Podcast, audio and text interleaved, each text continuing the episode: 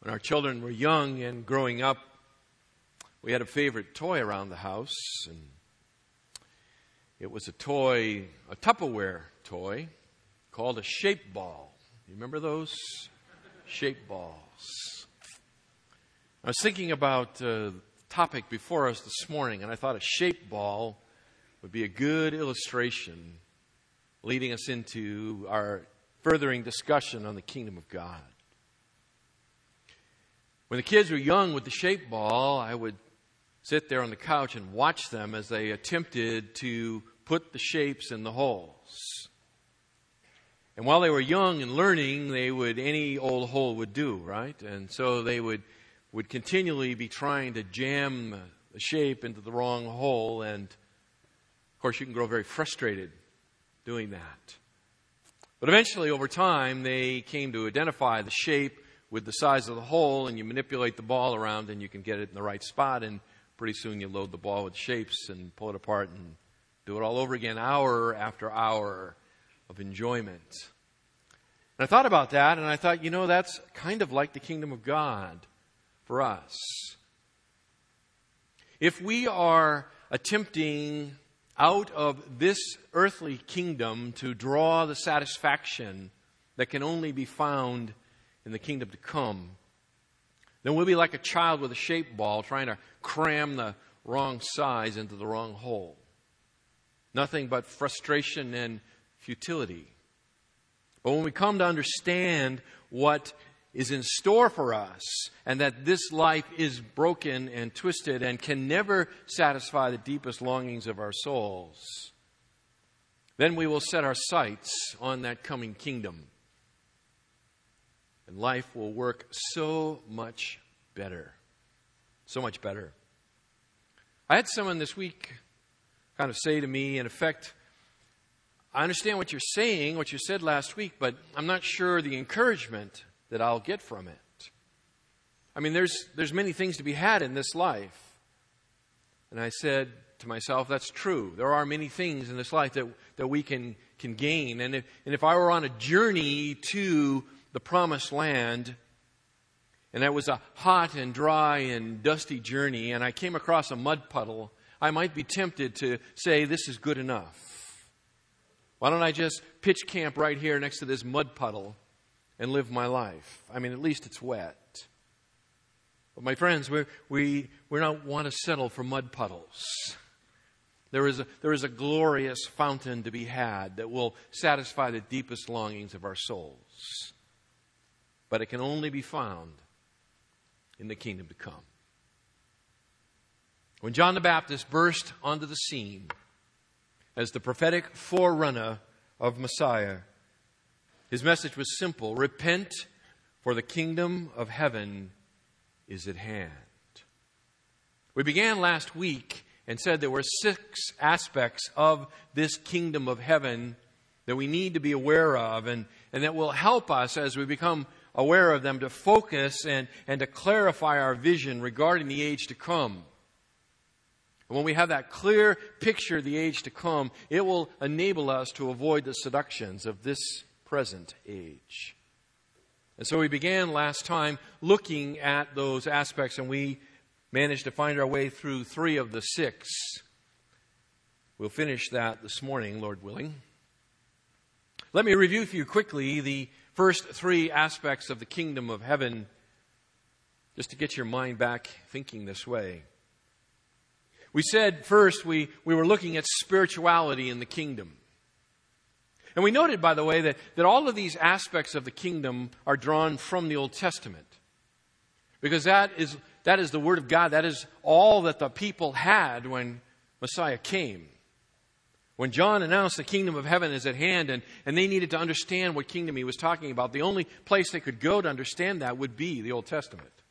And so we're looking to see what the Old Testament has to say. We noted first that there is spirituality in this kingdom.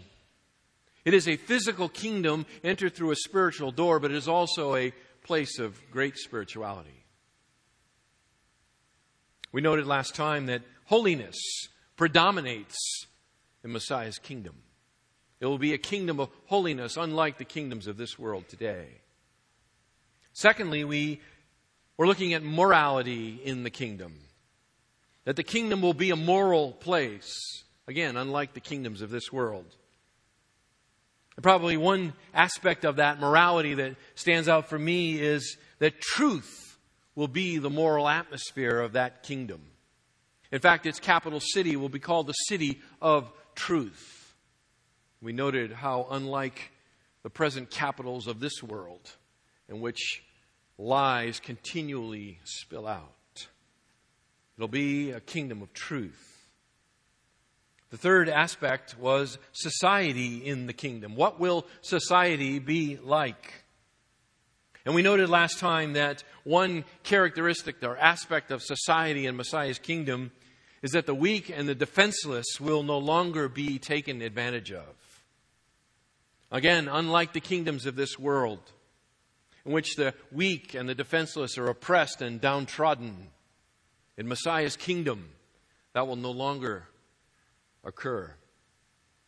And that leads us to where we want to focus in these few minutes that we have before us this morning. And I want to look with you at next politics. We've looked at spirituality last week, morality, society, now politics.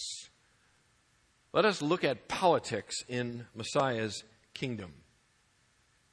And it begins with this this simple notion and that is that in Messiah's kingdom, he will be the world leader. Messiah will be the world leader. That will be the political system of his kingdom. Turn with me to Psalm chapter 2. And again, just like last week, we are going to look at a lot of scriptures together. You'll need to be engaged and agile.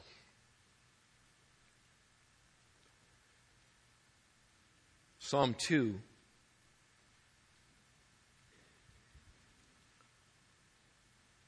Messiah will be the world leader.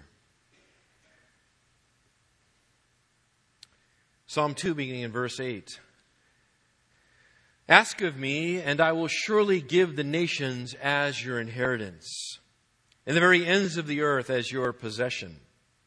You shall break them with a rod of iron, you shall shatter them like earthenware.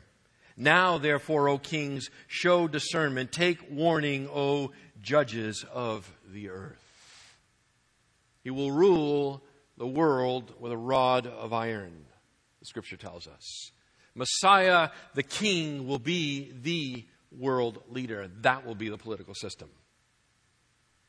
As world leader, he will settle all international disputes. No longer will, will there be a United Nations. No longer will there be an international court, The Hague. It will be Messiah who will settle the international disputes of this world. Isaiah chapter 2 and verse 4.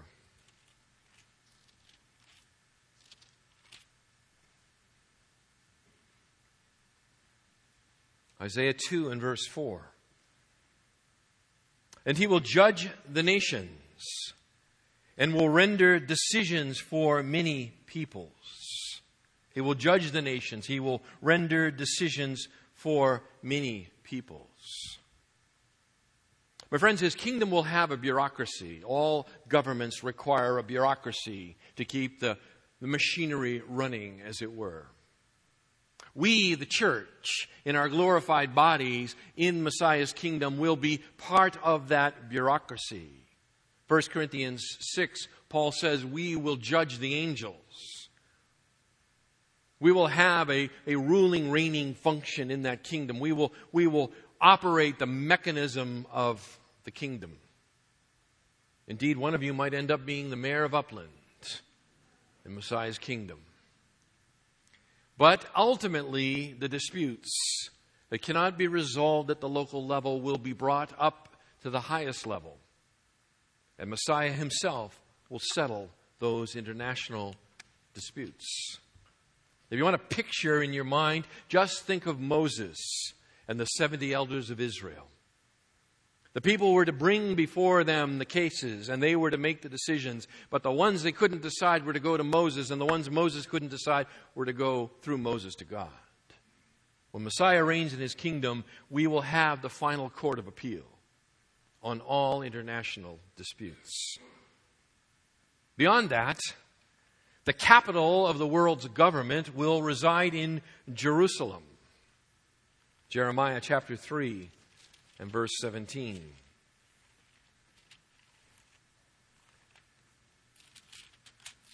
I suspect there will be a lot of direct flights to Jerusalem in the millennial kingdom.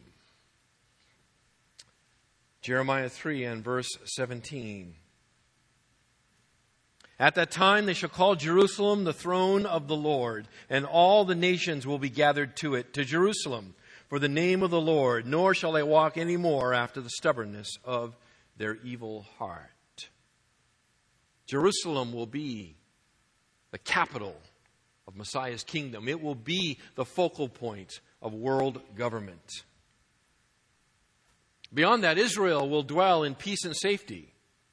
Israel herself will dwell in peace and safety. Isaiah chapter 32,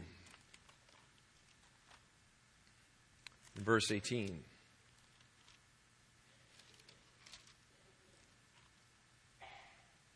How unlike this world that would be, huh? Israel dwelling in peace and safety. Isaiah 32 and verse 18. Then my people will live in a peaceful habitation and in secure dwellings and in undisturbed resting places. Then in Messiah's kingdom will Israel dwell in the peace and safety that she longs for. Beyond that, she will have preeminence among the nations. That little small nation that lies at the crossroads of the world will rise to a place of preeminence among the nations of the world. Isaiah 60 and verse 10.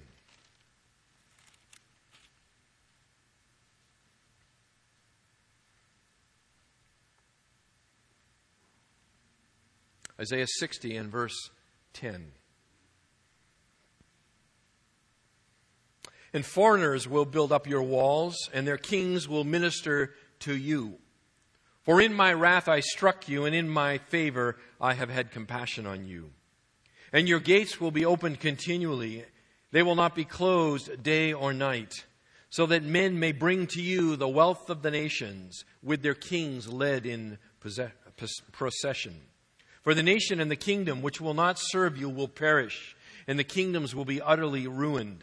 The glory of Lebanon will come to you, the juniper, the box tree, and the cypress together, to beautify the place of my sanctuary, and I shall make the place of my feet glorious.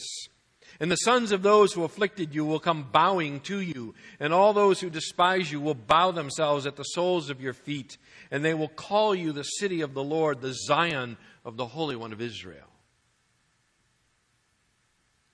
We live in a world in which anti Semitism is again on the rise. The hatred of Jewish people, again, is showing its ugly head in Europe and in the U.S. The thought of this little Jewish nation having preeminence over the Gentile nations of the world just doesn't sit well with many, many Gentiles. But the scripture is exceedingly clear. Exceedingly clear. In Messiah's kingdom, his nation will rise to the place of preeminence in the nations of the world. And the kings will stream into her capital city. They will bring their wealth and lay it at her feet. Final aspect of politics in this great kingdom is that warfare will cease. Warfare will cease. Isaiah chapter 9 and verse 7. Isaiah 9 and verse 7.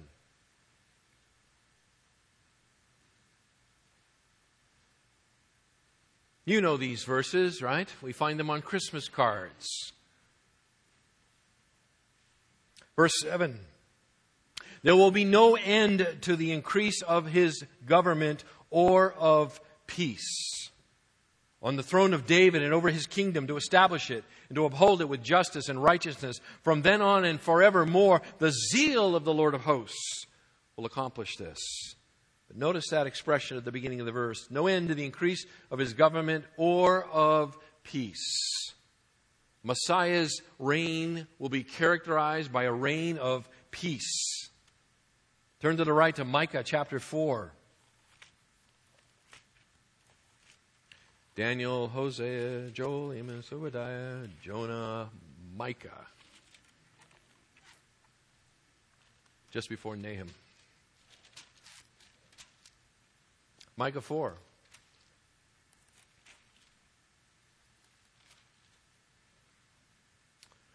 Micah 4, verses 3 and 4.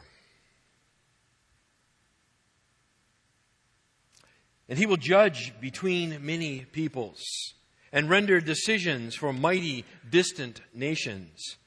Then they will hammer their swords into plowshares and their spears into pruning hooks.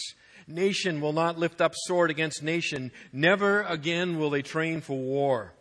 And each of them will sit under his vine and under his fig tree, with no one to make them afraid, for the mouth of the Lord of hosts has spoken. They will beat their swords into pruning hooks, plowshares. Agriculture will replace warfare. Psalm 46, verse 9.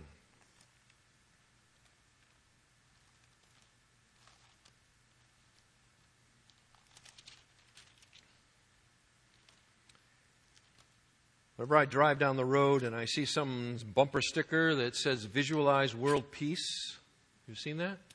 I visualize the millennial kingdom.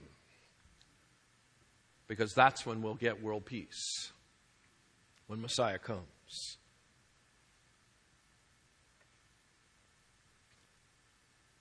Psalm 46 and verse 9. He makes wars to cease to the end of the earth. He breaks the bow and cuts the spear in two. He burns the chariots with fire. Messiah will bring all wars to an end. He will arbitrate the international disputes. He will be the final court of appeal. There is no place higher to go than him. When he renders his verdict, that's the answer. By the way, I didn't point it out at the time, but you can go back and look on your own. In Micah chapter 4, you'll notice the private property that exists in the millennial kingdom. Just make a note of that. Each will sit under his vine, under his fig tree. Private property in the millennial kingdom. I went online this week to look, about, look up how much money the United States spends on the defense budget every year. According to what I could find online, it's approximately $700 billion a year. I believe that does not include the supplemental expense bills to fund the wars in Iraq and Afghanistan. Those are on top of that. 700 billion plus a year. How much do you think the governments of this world spend on a combined basis on security? How much money is spent fighting or preparing to fight a war? Imagine what would happen if those kinds of economic resources and that kind of brain power were transformed and, and re implemented to peaceful means. What if it was poured into agriculture, medical research, the betterment of the lives of the downtrodden. What a different world it would be, wouldn't it? And yet, as long as we live in this broken, bent, and twisted world of sin, the need for standing armies will never go away. Only when Messiah comes will we get a true peace dividend. And it will be amazing. Absolutely amazing. And it will lead, my friends, to prosperity. And that's the fifth aspect of Messiah's kingdom a time of unprecedented prosperity. Human life will lengthen dramatically in Messiah's kingdom. Isaiah chapter 65, verse 20.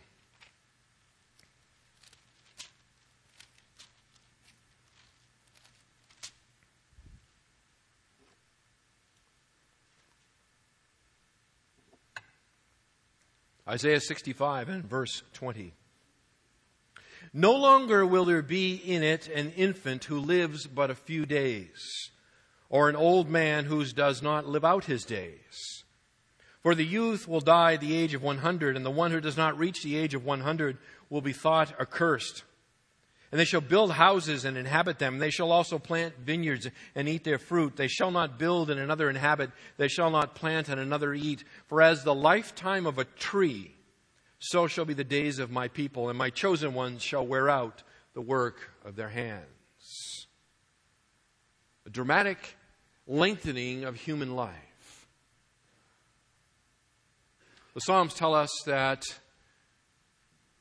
it's three score and ten, right? 70 years, or if by strength, perhaps fourscore or 80. We've made some medical advances in our day that, that enable people to live now to 80 years old and on a somewhat regular basis. And there are those that live beyond it. But when someone hits 100, we begin to think that's amazing, isn't it? 100 years old. What kind of a milestone? 100 years old. They hit 101 and it begins to make it onto the front pages of the newspaper. We read those early chapters of Genesis. We shake our heads, don't we? How can it be that people live for hundreds and hundreds and hundreds of years? Why do we die at 100? What causes us to grow old? Why is it so unusual to live beyond your early 80s? What's going on with that? Does it have to be that way? How much money do people spend to squeeze one more year of life? I read somewhere that you will make the majority of your health care expenditures in the last six months of your life those last six months will absorb more wealth than all the preceding years of your life in a vain attempt to hang on. Messiah's kingdom, it says, someone were to die at 100, that would be considered they died in childhood. It would be a tragedy. They'll live longer than trees. That's a long time. It's a long time. Human length dramatically extending back out again. Beyond that, the scriptures tell us that the prosperity of Messiah's kingdom will be characterized by climate changes for the better. Climate changes for the better. Isaiah 35. I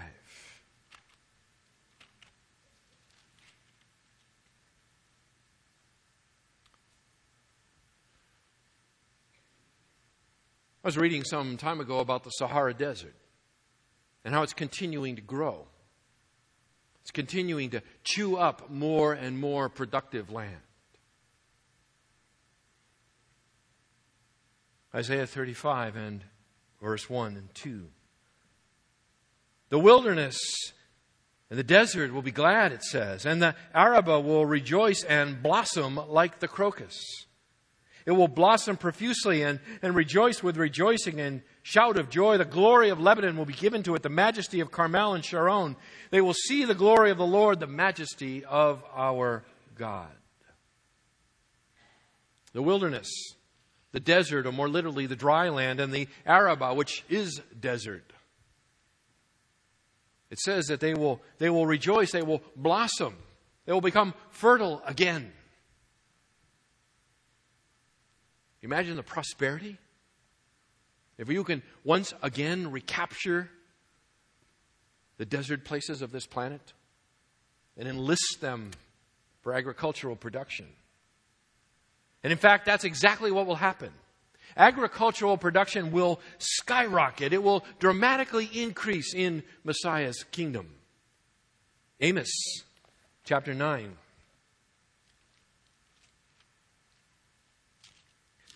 Daniel, Hosea, Joel. That's the one. Maybe we should get our music team to teach us that song. We might do that.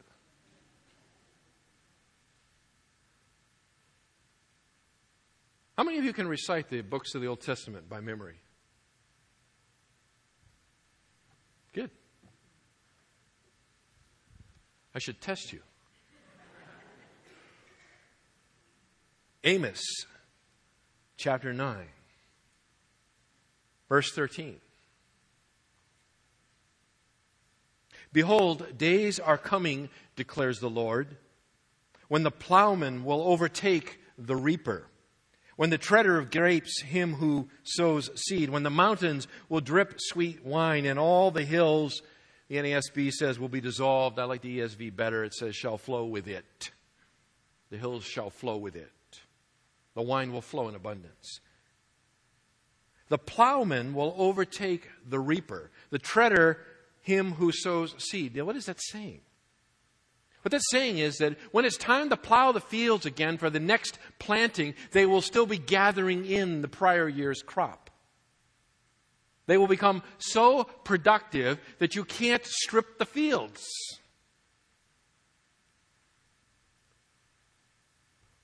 It's not like that at my house. And I've got some tomato plants that are doing pretty well. This is so beyond what we are accustomed to. We are like the proverbial goldfish swimming in the little bowl, surrounded by water, and we don't know we're wet. We are living in a broken, twisted world that we have come to see as this must be what life is all about. This is reality. My friends, there's a day coming. There's a day coming when this planet will begin to yield forth what it has been designed to do. When the plowman overtakes the reaper, poverty gone, starvation gone, hunger eliminated. It's hard to conceive of it. Israel herself will experience a, an increase in rainfall, the prophet Ezekiel tells us. Ezekiel 34.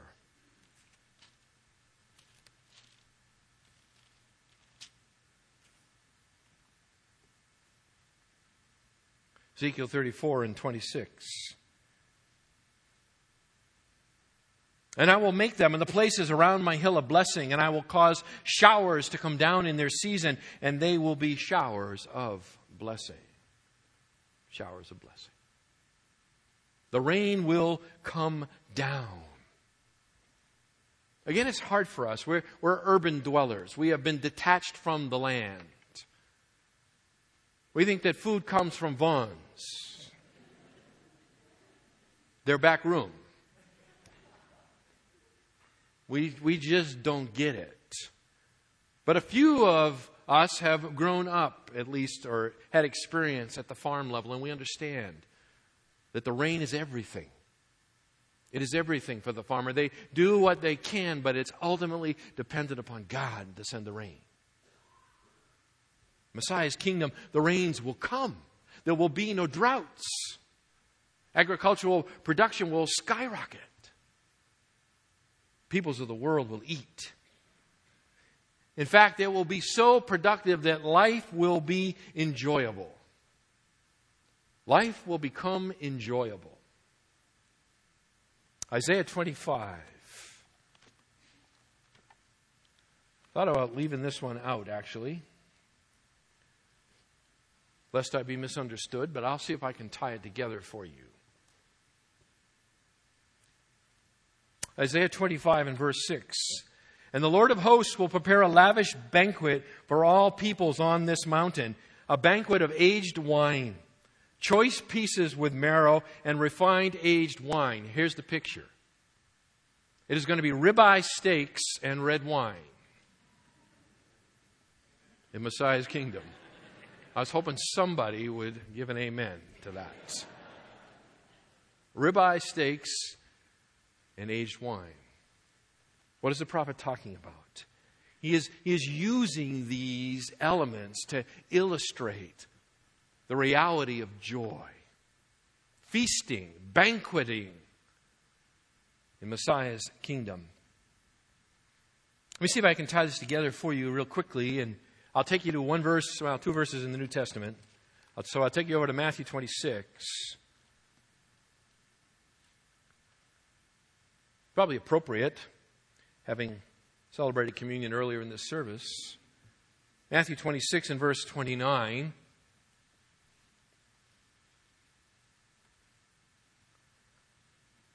26, 29, Jesus says, But I say to you, I will not drink of this fruit of the vine from now on until that day when I drink it new with you in my Father's kingdom. John chapter 2. Take a look at John 2.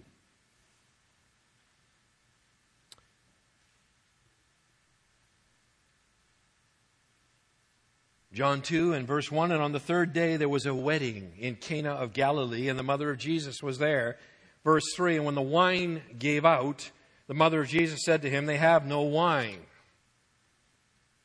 Jesus said to them, verse 7, Fill the water pots with water. They filled them to the brim. He said, Draw out some now and take it to the head waiter. So they took it to him. When the head waiter tasted the water from which had become wine and did not know where it had come from, the head waiter called the bridegroom and said to him, Every man serves the good wine first, and when men have drunk freely, then that which is poorer. You have kept the good wine until now. This beginning of his signs Jesus did in Cana of Galilee and manifested his glory, and his disciples believed in him. Now, this is a creation miracle to be sure because water does not become wine. So it's clearly a creation miracle, but it's a creation miracle rooted in the reality of Messiah's kingdom. Isaiah 25 and verse 6 it says Messiah's kingdom will be characterized by the very best of wines and the choicest cuts of meat. Jesus says, I will not drink of the fruit of the vine with you again until I drink it with you in Messiah, in my Father's kingdom. This first miracle, public miracle he does, he converts water into wine in the time of a wedding celebration, a time of feasting and banqueting and joy. What does it all mean? What it means is that the wine and the banquet and the choice cuts of meat stand in for the greater reality of a life characterized by joy, a life characterized by feasting if I can say it this way, by legitimate partying. Like wedding receptions, those delightful, joyful occasions, right? When a crowd of people come together and celebrate what God has done. This will characterize life in the kingdom. It will be like a great big party. A great big party. Why? Because the curse upon nature will have been lifted. Isaiah chapter 11.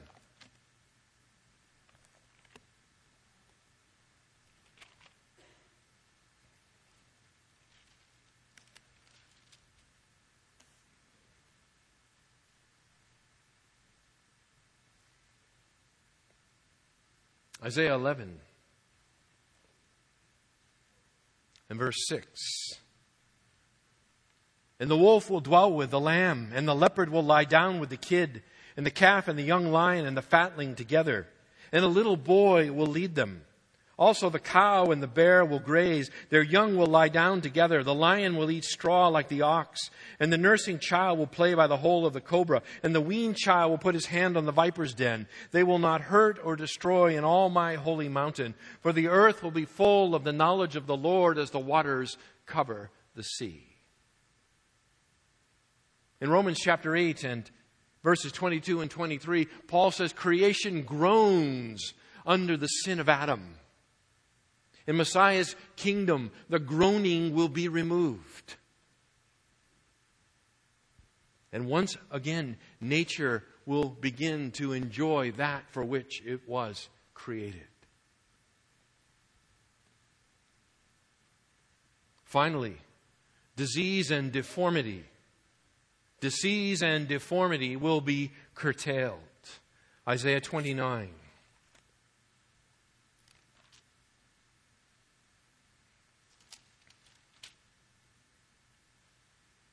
Isaiah 29 and verse 18.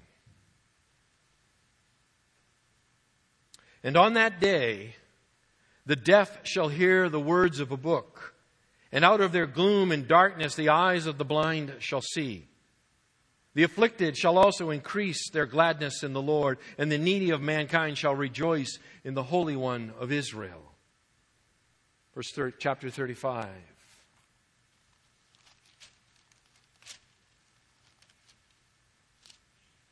5 and 6. 35, 5 and 6. Then the, blind, the eyes of the blind will be opened, and the ears of the deaf will be unstopped. Then the lame will leap like a deer, and the tongue of the dumb will shout for joy, for water shall break forth in the wilderness and streams in the Arabah. The blind will see, the deaf will hear, the mute will speak, the lame will walk and leap for joy. The dead shall be raised again, the demons shall be cast out. Disease, deformity, the scourge of life. Saw in the news the other day recent statistics one in two men will be afflicted with cancer at some point in their lifetime, one in three women. Deformity, childhood diseases. They will be done away with in Messiah's kingdom. What characterized Jesus' ministry when he came? What did he do? When John the Baptist was imprisoned, and he sent his disciples to Jesus because things are not going the way John thought they would go. He's in prison. And he says, Are you the expected one, or, or is there another?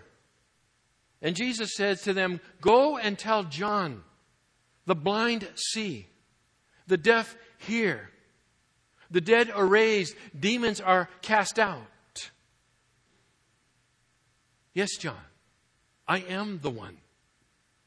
The kingdom of God is breaking in on you in the person of Messiah. Which, by the way, is the reason that I am persuaded to the depth of my soul that these things are not occurring today. Where are the healers that open the eyes of the blind, that cause the deaf to hear, that cause those without legs to grow new ones? Where are they? And how come they don't go to Children's Hospital and walk down the wards healing these poor ones?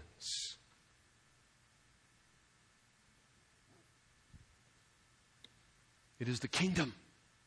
It is in Messiah's kingdom when the scourge of life, in the form of disease and deformity, will be done away with. And not until. Not until. Prosperity in Messiah's kingdom quickly. Religion. Religion in Messiah's kingdom. Messiah will rule as over both Israel and the world as a priest king.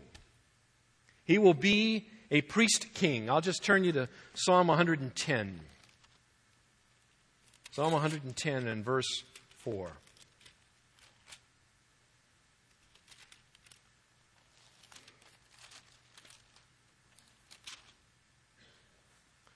Psalm 110, verse 4. The Lord has sworn and will not change his mind. You are a priest forever according to the order of Melchizedek. A priest king. In Israel, the one thing the king couldn't do was take to himself the function of a priest. Uzziah tried it, and he was struck with leprosy. But in Messiah's kingdom, he will not only be the political leader, the king, he will be the priest. And the two will be combined in one office. My friends, what we're talking about is a theocracy, a worldwide theocracy in which religion and government are combined in one office under one person. Israel will become the religious leaders of the world. They will fulfill that which was to be their role according to Exodus 19 and verse 6. You are a kingdom of priests. Isaiah speaks of it this way in Messiah's kingdom. Isaiah 61 and verse 6. You will be called the priests of the Lord. You will be spoken of as ministers of our God. You will eat the wealth of nations, and in their riches you will boast. Verse 9. Then their offspring will be known among the nations, and their descendants in the midst of the peoples. All who see them will recognize them because they are the offspring whom the Lord has blessed. Israel will become the religious leadership of the world.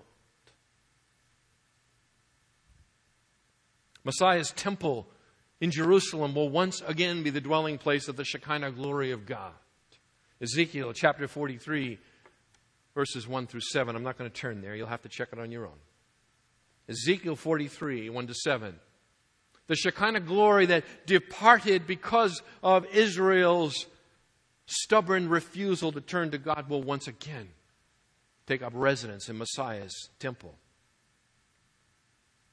And finally, Zechariah 14, the worship of Yahweh will be compulsory. Zechariah chapter 14, verses 16 and 17.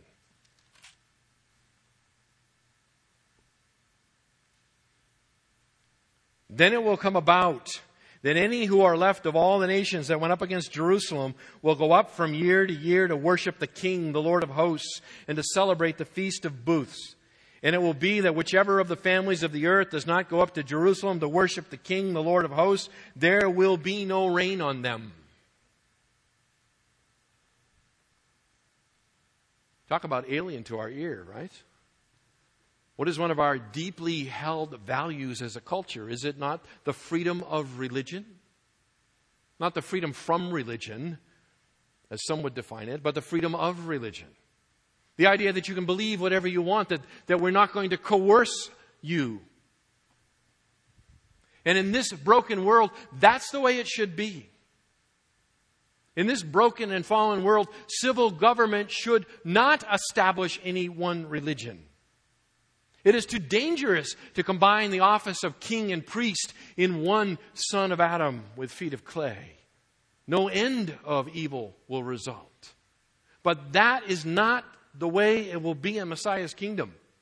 Because the United States Constitution grants us freedom of religion does not mean God grants freedom of religion. There is only one true religion. There is only one acceptable way to come to God, and it is through Christ Jesus, his Son. And in Messiah's kingdom, when Christ Jesus sits on the throne as the priest king, it will be compulsory that all the world come and worship. And those that refuse will be punished. They will be punished. We will live in a theocracy with Jesus Christ, the priest king. His kingdom is a kingdom of spirituality, morality, society, politics, prosperity, religion. It, it touches every aspect of life. No aspect of life as you know it will escape Messiah's touch. It will be a place so wonderful, so glorious, so soul satisfying. And it is merely the glimpse of heaven to come.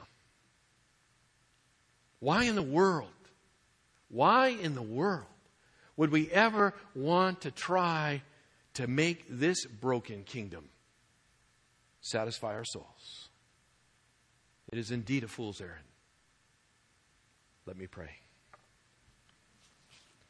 Our Father, thank you for your word. Thank you for the clarity of your word. Thank you for the glorious picture of Messiah's kingdom. And, and even now, O oh Lord, we have not really done full justice. We have but merely scratched the surface. Over 200 prophecies speaking of his kingdom, and, and we looked at but a couple of handfuls. But our Father, what we have seen has, has been true.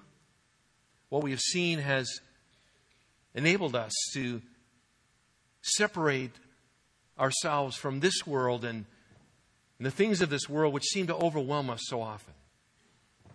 Father, I pray that you would that you would enable us, O oh Lord, to, to fix our eyes firmly on Messiah's kingdom.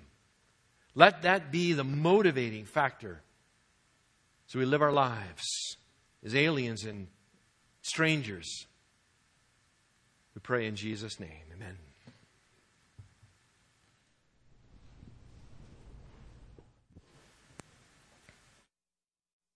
Wow.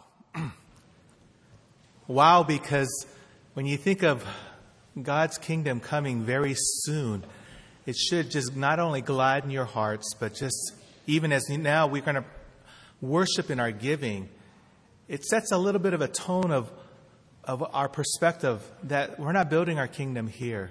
And so uh, I trust that as you give in worship now, it is giving with a view that God's kingdom is coming soon. Let me just lead us in prayer. Gracious Heavenly Father, what a tremendous encouragement as we just took a little peek from your word of a preview of what's to come, and we are rejoicing in our hearts with gladness, knowing that we have such such tremendous hope and future, and it's been secured through your Son Jesus Christ, who's risen from the dead, and He is our glorious King, and He will come one day very soon. And so we ask that you continue to prepare our hearts this way in worship. Worship not just in lip service or in our lives, but just in our giving, because it reflects really where our heart is at. And so we ask that you prepare our hearts, cause us to be a, ones who give with grateful hearts, not because we have to, but because we desire to see your kingdom expanded in your great name made known throughout the ends of the earth. We ask for your help that we would not only be found faithful in our stewardship, faithful in our giving, but faithful in the proclamation of Christ. In his name we pray. Amen.